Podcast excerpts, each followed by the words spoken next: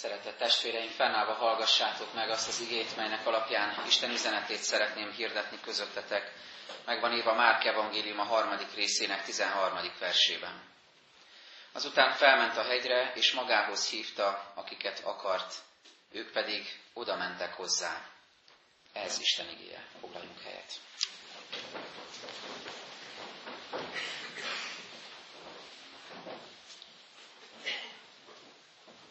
Szeretett híd országos kezdeményezés keretében pénteken egy hajléktalan otthonban jártunk, a Feszti utcában, a gyülekezet kis lelkes csapatával, ami egy nagyon meghatározó, nagyon erős élmény volt mindannyiunk számára.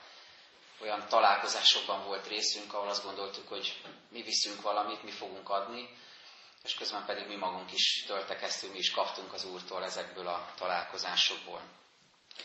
Nagyon megindított, amikor velem egykorú emberekkel találkoztam, évre pontosan velem egykorúakkal, akiknek az élete másként alakult, mint az enyém, és különös volt ezzel szembesülni, hogy mi mindenért kéne hálát adnom naponként, akár többször is, amit természetesnek tekintek, hogy van fedél a fejem fölött, hogy van mit ennem, van családom, van gyülekezetem, közösségem, vannak lehetőségeim. Aztán arra is jó volt rácsodálkozni, hogy minden ember egy külön történet. Ezt persze tudjuk, meg mondjuk, meg gondoljuk, de ezekben a találkozásokban realizálódik, hogy ez mennyire élő dolog, mennyire valóság, hogy mindannyiunk egy külön történet, és nem lehet senkit egy kalap alá venni. Nem lehet azt mondani, hogy a hajléktalanok ilyenek, vagy a nem hajléktalanok meg ilyenek, hanem nagyon sokfélék vagyunk, és mindenkinek megvan a maga története. Az egyik szintén velem egykorú hajléktalannak is nagyon különös története volt, elmesélte, hogy van egy ikertestvére, aki teljesen rendezett családi körülmények között él, ő pedig itt a hajléktalan szálon. Nagyon nehéz volt összerakni ezt a sztorit, hogy két ember, aki ennyire közel áll egymáshoz, akik hasonlítanak egymáshoz, akik ugyanonnan jönnek, ennyire széttartó életutat járnak be. És végül az is nagyon fontossá vált, hogy szembesültünk vele, hogy mennyire fontos a személyesség, nekik is, nekünk is. Bemutatkoztunk, elmondtuk a neveinket, ők is, és ezekben a személyes beszélgetésekben, találkozásokban nagyon sok személyes kérdés is előkerült. Fontos tehát a név, fontos, hogy kik vagyunk, hogy néven tudjuk egymást szólítani. Ne csak valakit lássunk távol, vagy amikor épp az autóval megállunk mondjuk a János kórháznál, a lámpánál, akkor adunk egy 100-as, de azt se tudjuk ki az, hanem hogy legyen valódi személyes találkozásunk ezekkel az emberekkel és egymással.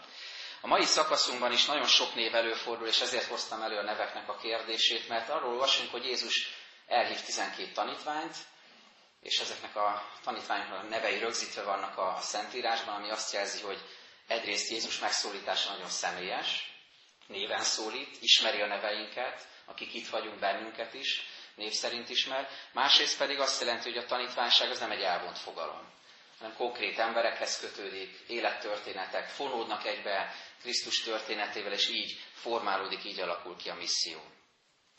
Márk evangelistától megszokott tömör leírást olvasunk, nagyon röviden írja le a tanítványoknak az elhívását, a 12 tanítvány megszólítását, és arra hívlak benneteket, hogy gondolkozzunk együtt. Egyrészt arról, hogy hogyan nyilvánul meg ebben az igerészben Jézus megszólító kegyelme, az elhívás Jézus felől, és hogy a fogadói oldalról, a tanítványi oldalról mi ezt hogyan fogadhatjuk be a szívünkbe, és ez mire indíthat bennünket. Mit tehet egy tanítvány, ha Jézus megszólította? Nézzük tehát Jézus elhívását. Hadd emeljek ki néhány mozzanatot, amik rávilágítanak arra, hogy hogyan működik Jézus elhívása az életünkben. Most akárhogy vagyunk itt, akár talán régebb óta hívő emberként vagy itt a gyülekezetben, vagy akár friss megtérőként, frissen keresve az utat, Krisztus útját, rálépve a keskeny útra, vagy éppen keresőként, még távolabbról tájékozódva, de mindenképpen arra figyeljünk, hogy milyen erővel, milyen hatalommal ragadja meg Krisztusnak a megszólító szava ezeket az embereket és bennünket is. Az első motívum, amit szeretnék kiemelni, ez a hegy. Így olvastuk az igénk elején, azután felment a hegyre, és magához hívta, akiket akart, ők pedig oda mentek hozzá. Felment a hegyre, és magához hívta őket. De tudjuk, hogy a Bibliában nagyon nagy szerepet kapnak a hegyek, mindig valami fontos történik, hogyha Jézus fölmegy a hegyre, vagy ha maga az Úristen, az Atyaisten kinyilvánít valamit, vagy cselekszik valamit az ő népe életében. Így volt ez az Ararát hegyén, ahol megfeneklett a bárka, ahol végre kiszállhattak Noé és a családja, meg az állatok, és szembesülhettek azzal, hogy itt valami új kezdődik, és Isten szövetséget köt velünk. Ez egy fontos hely és hegy. Aztán a Moria hegye, ahol próbára tétetik Ábrahám hite, ahol fel kéne áldozni a gyermekét, de ez mégse történik meg, és elhangzik az evangélium, hogy ott van egy kos, akit helyette fel kell áldozni, a helyettes áldozat képe megjelenik. Aztán ott van a Sínai hegy, ahol Isten gondoskodik a népéről, hogy keretek között éljen, hogy törvényei legyenek, megszabja ezeket a kereteket, és megajándékozza őket a 10 parancsolattal.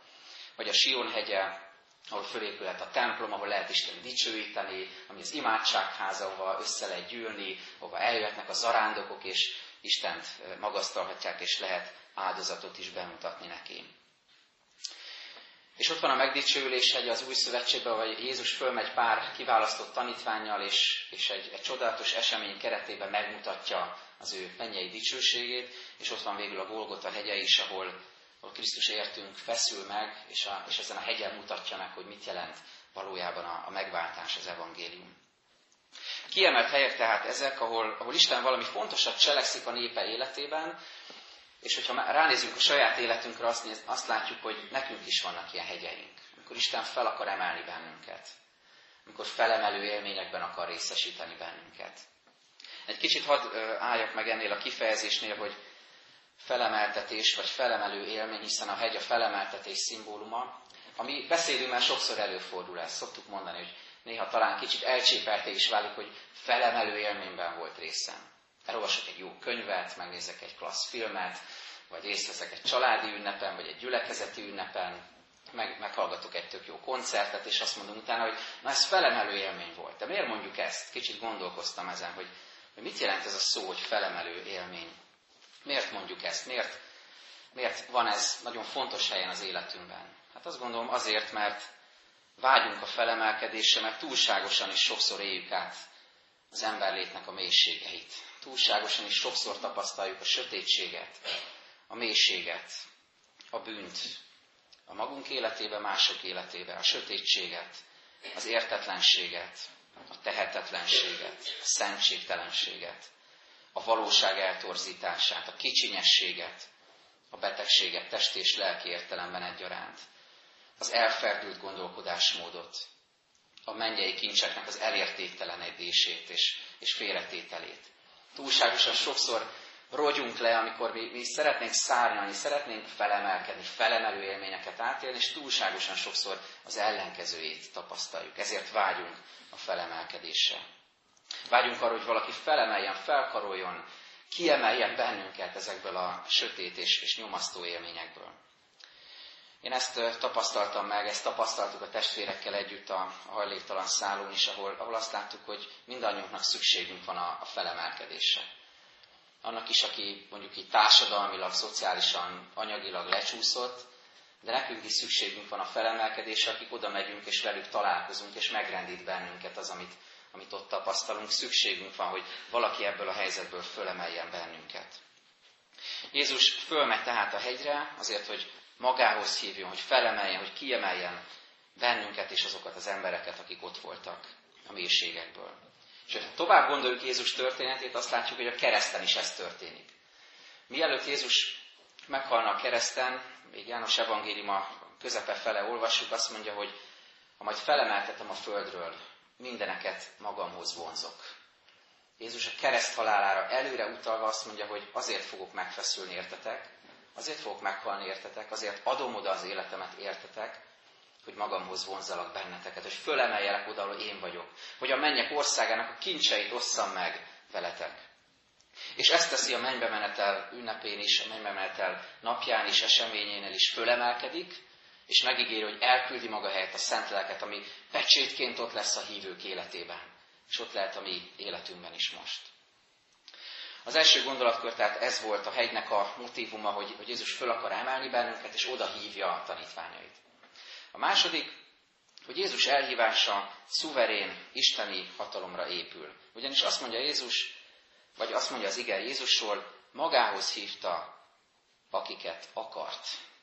Az igéből hadd mondjam el nagyon személyesen, Ez volt az a rész, ami leginkább megérintett, és nagyon foglalkoztat azóta is. Azt mondja Jézusról az ige, hogy magához hívta mindazokat, akiket akart. Mert hogy Jézus nem emberi elvárások, nem rang, nem teljesítmény, nem társadalmi helyzet, nem egészségi állapot, nem vagyoni helyzet, nem teológiai képzettség, nem az egyházban, a gyülekezetben eltöltött idő alapján szólít meg bennünket, hanem azt mondja az ige, meg magához hívta azokat, akiket akart. Nem azokat, akikre számítottak, akik a hivatalos előjárók voltak. Nem azokat, akikre mások számíthattak, vagy akiket mi várnánk esetleg a Bibliát olvasva. Hanem azt mondja, magához hívta azokat, akiket akart. Az ő szent és mindeneken átívelő akarata, szuverén isteni kegyelme akarata nyilvánul meg itt. És hogyha elgondolkozunk ezen, hogy kik is ezek az emberek? Magához hívta, akiket akar, de kiket? Kik ezek az emberek? Mitől olyan különlegesek? Vajon mit látott meg Jézus az egyszerű, kérges kezű halász emberekben, akikből több is volt a 12-ben? Vagy mit látott meg a vámszedőben, aki saját zsebre dolgozott, és meglehetősen tisztességtelen életet élt? És ezért eléggé a társadalom perifériájára került, nem szerették az emberek. Vagy mit látott meg a hevült szívű, lázadó lelkű zélótákban, akikből szintén több volt a 12-ben? Mit látott meg ezekben az emberekben? Miért pont őket szólította meg? És ezeket a kérdéseket tovább gondolod, akkor eljutottam én is oda, hogy azt kérdezem, és mit látott meg bennem? Miért pont engem szólított meg? Miért pont téged? Miért pont bennünket hívott ma reggel ide? Miért pont hozzánk akar szólni Jézus? És alázattal mondhatjuk az ő kegyelmére rácsodálkozva, hogy igen, még engem is, annak ellenére, amilyen vagyok, annak ellenére, amilyen bűnök vannak az életemben, annak ellenére, amikkel keresztül mentem az életemben, vagy akár amit ezen a héten elkövettem, vagy éppen ma reggel megszólít, és hív magához, és fölemel magához, és valamilyen feladatot szeretne rám bízni. És engedjétek meg, hogy ennél a pontnál még valamit hozzátegyek, a közösségi vonatkozást. Annyira különös látni, hogy az előbb is említettem, hogy milyen sokféle emberből állt össze ez a 12 tanítvány. Hogy milyen sokféle politikai beállítottságú, társadalmi rendűrangú ember volt ebben a társaságban. És úgy gondolom, hogy ez az egyház csodája. És úgy gondolom azt is, hogy ezt az egységet, ezt a csodálatos egységet csakis a Szentlélek hívhatja létre, és nem emberek. Mi ezen hiába fáradozunk, ezt csak a Szentlélek tudja összehozni, és így egyé forrasztani bennünket. Gondoljatok ennek a mai aktualitására. Mennyiféle gondolattal, érzülettel, indulattal megyünk mondjuk egy szavazófülkébe. Milyen sokfélék vagyunk itt. Meglepődnétek, ha tudnátok. De lehet, hogy tudjátok is. De hogy Isten Krisztus által mégis egységbe tud forrasztani bennünket. Ez a csoda. Miért? Azért, mert ha Jézusra nézünk, hogyha ő van a középpontban, hogyha ő hív bennünket egybe, akkor ez lesz a leglényegesebb számunkra, és ő tud közösséget formálni belőlünk.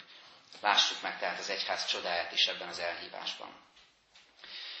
Látjuk a hegy motívumát, látjuk a szuverén isteni akaratot, magához hívta, akiket akart, és hadd tekintsünk rá még erre a számra is, hogy 12 tanítványt hívott el magának. Ami ugye szimbolikus szám, bibliai szám, a 12 törzsre is utal, az Ószövetségben folytatódik az egyház élete, Krisztus által és az apostolok által kiteljesedik a 12 tanítvány életében, szolgálatában. De van itt valami, ami ezt megelőzi. Azt olvassuk, hogy az előző szakaszban, hogy Jézusnak már voltak tanítványai. Olvassuk az előző szakaszban, hogy Jézus pedig tanítványaival együtt visszavonult a tengerhez. Vagy olvassuk, hogy Jézus szólt a tanítványainak, legyen készen számára egy csónak a sokaság miatt, hogy ne tolongjanak körülötte. Tehát olvassuk már tanítványi körről, csoportokról, de most Jézus fontosnak tartja, hogy kiválaszol 12-t. Mit üzen ez? Nagyon egyszerűen. Azt, hogy Jézus elhívása mindig konkrét elhívás. Valamilyen konkrét feladatra hív. Nagyon személyesen szólít meg. Azt mondja, hogy ne bújj egy nagyobb társaság, egy nagyobb tömeg, egy nagyobb tanítványi csoport mögé, mondván, hogy majd biztos lesznek, akik elvészik a feladatot, hanem lásd meg, hogy konkrétan rád milyen feladatot, milyen küldetést bíz. A 12 tanítvány kapta ezt az elhívást, és ő rájuk bízta Jézus azt, amit csak ők végezhettek el. Jézus nagyon személyessé, nagyon konkrétá teszi a tanítványságot, az elhívást, az indítatást. Az üzenet első felében tehát erre tekintettünk rá, hogy mi a Jézus elhívása, és most nézzük meg a másik oldalról ugyanezt, hogy milyen lehet a mi válaszunk Jézus elhívására. Olyan nagyon egyszerűen hangzik, amit itt olvasunk, és olyan ideálisan, idealisztikusan. Azt olvassuk, Jézus megszólítja őket, ők pedig oda mentek hozzá. Milyen jó lenne, ha ez ilyen egyszerűen történne a mi életünkben, és Jézus mond valamit, és mi megtesszük. Jézus indít valamire, és már ugrunk is, és azt szerint cselekszünk. De mielőtt rátérnék ennek a pozitív üzenetére, hadd mondjam, hogy megállított Isten egy kicsit, és elgondolkoztatott, hogy hányszor van olyan, hogy Jézus hív valamire, és mégsem azt szerint cselekszünk. És valakiben nem születik meg a válasz, nem születik meg a mozdulás erre a hívásra. Nem mozdulunk, nem indít bennünket. Pedig hallottuk sokszor, és az eszünkkel tudjuk is. Csak éppen nem indulunk el, nincs változás az életünkben. Bibliai példák is vannak erre. Jónás, akit Isten küld, és ő az ellenkező irányba indul el, menekül a feladat elől. Vagy a gazdag ifjú, aki Jézussal szembesül, de nem felé indul el, aztán nem elkeseredik, és az ellenkező irányba eloldalok szomorúan, mert úgy érzi, hogy túl nagy az a kérés, amit Jézus kér tőle, és vár tőle. És számos példa van a Szentírásban, amikor azt látjuk, hogy valakinek megkeményedik a szíve. Hallja az evangéliumot. Indítja őt Isten, valami elindul benne, de mégsem teljesedik, mert megkeményedik a szíve. Mert nem tud tovább lépni, mert ez a kemény szívűség távol tartja az Úrtól, és nem engedi, hogy az ő útján járjon. De itt pozitív értelemben olvassuk, hogy ők pedig, akiket megszólított Jézus, oda mentek hozzá. Mik a lépései ennek az odafordulásnak, Jézushoz menetelnek, úgy is mondhatnám, hogy mi a dinamikája a tanítvánnyá lételnek. Nézzük meg ezt a 4 lépést, amit az ige mond. Az első, hogy vele legyenek. Ők oda mentek hozzá, elsőként azt olvassuk, hogy vele legyenek. Még mielőtt bármilyen buzgolkodás, mozgolódás elkezdne, de bármilyen munkacsoport alakulna, hogy de jó, Jézus elhívott minket, csináljunk egy bizottságot, és kezdjünk el dolgozni. Mielőtt bármilyen ilyen mozgolódás elindulna, azt látjuk, hogy Jézus csak annyit kér a tanítványoktól, csak annyit vár tőlük, hogy velem legyenek, hogy velem legyetek. Töltsetek időt velem, mielőtt bármit tovább gondoltok, mielőtt bármilyen irányba elindulunk, legyetek velem. Ez az első, nem pedig a cselekvés. Töltsetek időt velem, mondja Jézus. Mert hogy Jézusnak a tanítói módszere nem az, hogy nagyívű előadásokat tart, néha mond tanításokat, összegzi a tanításait, például a hegyi beszédben, de alapvetően azt látjuk, hogy nem előadásokat tart, nem azt mondja, hogy vegyetek föl tanegységeket, ti vagytok a hallgatóim, és akkor még vegyétek fel az ördögűzés tanegységet, erre nagy szükségetek lesz, vagy megtanítom nektek azt a disziplinát, ami az egyik legnehezebb, hogy hogyan kell a farizeusokkal okosan beszélgetni, vagy hogyan kell az írástudó provokációit visszaverni és azokkal bánni, vagy milyen retorikai eszközöket használjatok, hogyha példázatokat kell mondanatok az embereknek, vagy Isten országáról kell beszélnetek, tehát nem ilyen tanegységeket vetett föl velünk, hanem mindenekelőtt azt kéri, hogy legyetek velem, töltsetek időt velem, figyeljetek rám, és legyetek velem élő kapcsolatban. Minden más, ami áldásként jön, ebből fog következni. Az első tehát, hogy vele legyenek. A második, és azután elküldje őket. Azt mondja, ők hozzámentek, hogy vele legyenek, és azután elküldje őket. Mert ez a tanítványság dinamikája, időtöltés Jézussal, kapcsolat, közösség, elmélyülés, szemlélődés, imádság, csönd, és utána pedig mozdulás. Elmozdulás abba az irányba, amelyre ő küld bennünket. Milyen jó, hogy nem azt olvassuk itt ebben az evangéliumi részben, hogy Jézus 12 bársonyszékre hívta el ezeket a tanítványokat, és azt mondta, hogy kaptok 12 kiemelt pozíciót, hanem azt olvassuk, hogy ő apostoloknak nevezte őket. Ami görögül azt jelenti, hogy küldött, elküldött. Olyan emberek, akiket Jézus hív magához, és utána elküldi őket. Olyan emberek, akik megszólíthatóak és küldhetőek. Akik nem pusztán felemelő lelki élményeket várnak az Úrral való kapcsolattól, az egyháztól, a gyülekezettől. Akik nem az élettől elrugaszkodott módon élik a kereszténységüket, hanem akik a mélyre mennek, a sűrűjébe belemennek. A hajléktalan szálon ezért is volt nagyon tanulságos az ott létünk, a szolgálatunk, jelenlétünk, mert hogy ezt tapasztaltuk, oda kell menni, szagolni kell, érinteni kell, találkozni kell, a szemébe nézni, és így átélni azt, hogy mit jelent emberként találkozni egy másikkal, aki nem olyan szerencsés, mint mi. Jézus erre hív, nem maradj ott a kényelmes bársonyszékedben, hanem állj föl, mert te küldött vagy, apostol vagy, és Jézus feladattal bíz meg. Legyünk tehát mozdíthatóak, mert ahogy egy más helyen mondja Jézus, az aratnivaló sok, a munkás kevés, majd énekeljük is a záró énekben, hogy küld útra hírnök itt csapatját. Gyerünk, menjünk, tegyük, mert kevés a hírnök, kevés a munkás, és rengeteg feladat van, rengeteg hiányt kéne betölteni, rengeteg ember van, akinek az életébe oda kellene mennünk, és közvetítenünk kéne Jézus szeretetét.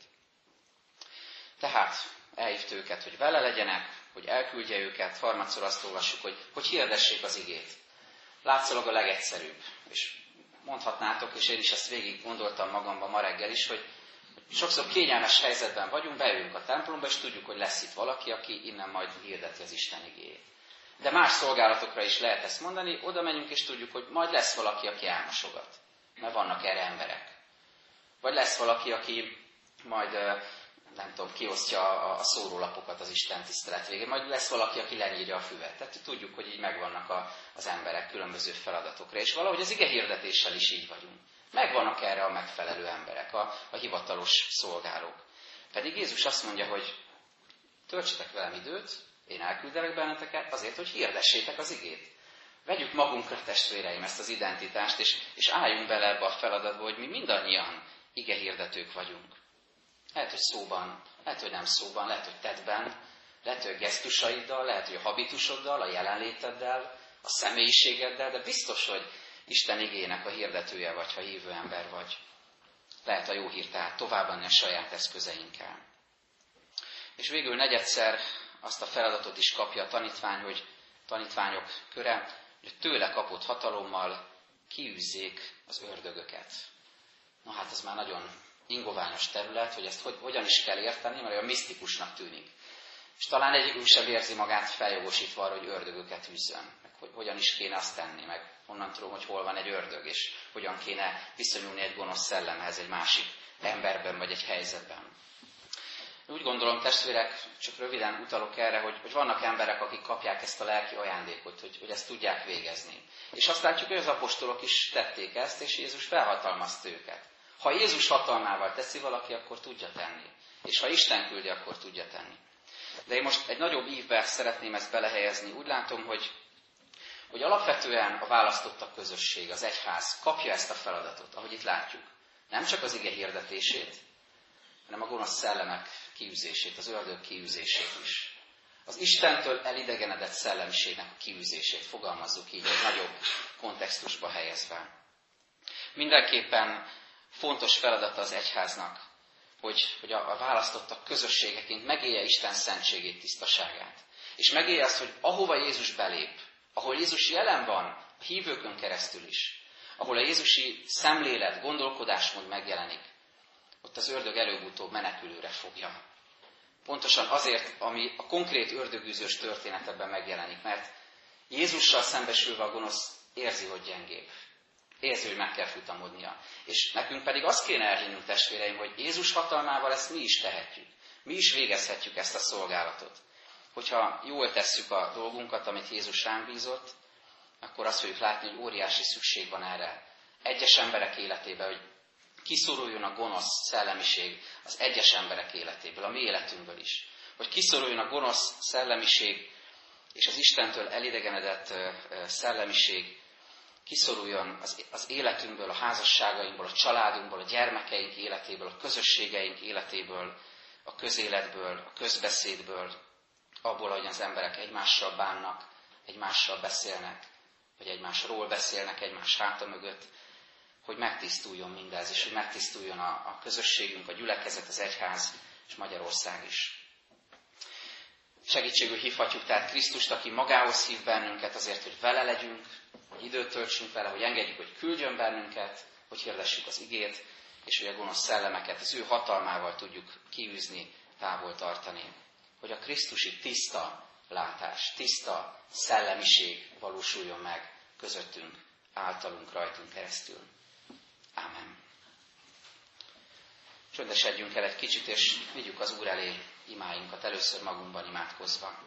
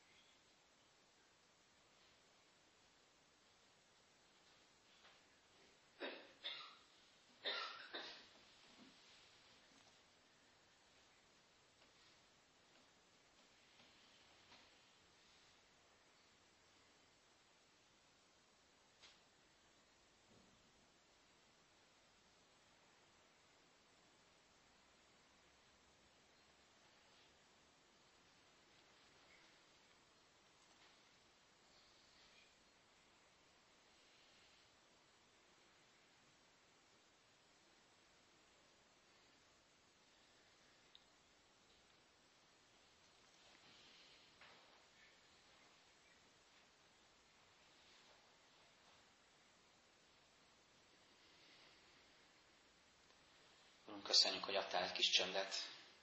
Te látod, hogy még így is nagyon nehéz igazán elcsöndesednünk, hiszen sok gondolat, kérdés kattog a fejünkben. Sok minden foglalkoztat, sok minden nem tisztázott bennünk, és ott vannak a terveink is, a jövő hétnek az eseményei. Köszönjük, hogy most azért mégis adsz egy kis megállást, elcsöndesedést, megpihenést a lábaidnál. És köszönjük, hogy tanítasz bennünket, és inspirálsz szent lelkeddel, hogy ne egy kényelmes kereszténységbe rendezkedjünk be, hanem lássuk, hogy te mozdulásra indítasz minket. És köszönjük, hogy ebben a mozdulásban néha kockázatot is vállalhatunk, a szeretet kockázatát, amit te is vállaltál értünk, amikor meghaltál értünk a kereszten. Segíts hordozni a keresztet napról napra, és segíts álhatatosan szolgálni neked. Urunk, könyörgünk most különösen is a közöttünk lévő gyászoló családokért, Rácz családért és a Varga családért kérünk, hogy légy a te vigasztaló, óvó, oltalmazó kegyelmeddel velük, hogy nekik bátor szívet, vagy nekik reményteli előretekintést, hiszen te élsz, és bennünket is a feltámadás valóságában akarsz részesíteni. Segíts így háladással emlékezni az elhunyt testvéreinkre, szeretteinkre, és engedd, hogy megerősödjünk hitünkben, Krisztus követésünkben, és meglássuk még ebben a helyzetben is a mi feladatunkat, amire indítasz. És Urunk, könyörgünk ma különösen is a kicsiny testvérünkért, Bendegúzért, aki egy súlyos műtéten van túl, kérünk, hogy vigyázz rá, hiszen nagyon kritikus az állapota, kérünk, hogy óvd őt, és légy a családtagjaival is, hogy nekik bátor szívet ebben a helyzetben.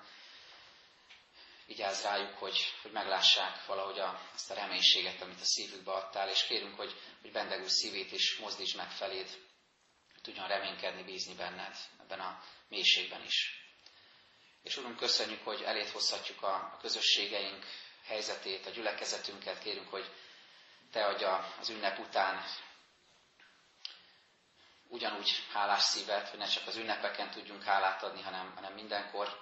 És kérünk, hogy te hordozd a nagyobb közösségeinket, a nemzetünket is, és egész Európát is. Te kezedbe tesszük, te látod a jövőnket, te látod, hogy merre tartunk, hogy milyen veszélyek vannak, és miben kellene nekünk változni keresztényként, hogy jobban teljesítsük küldetésünket ebben. Tarts elénk tükröt, és vezess minket igéddel. Köszönjük, Urunk, hogy meghallgattad a magunkban elmondott imákat is, és most eléd járulunk szent színed elé, közösen fennállva, elmondva a tőled tanult imádságot.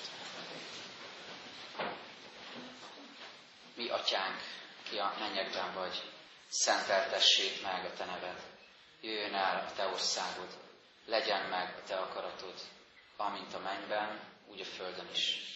Minden napi kenyerünket add meg nékünk ma, és bocsásd meg a mi vétkeinket, miképpen mi is megbocsátunk az ellenünk vétkezőknek. És ne vigy minket kísértésbe, de szabadíts meg minket a gonosztól, mert tiéd az ország, hatalom és a dicsőség mindörökké. Ámen.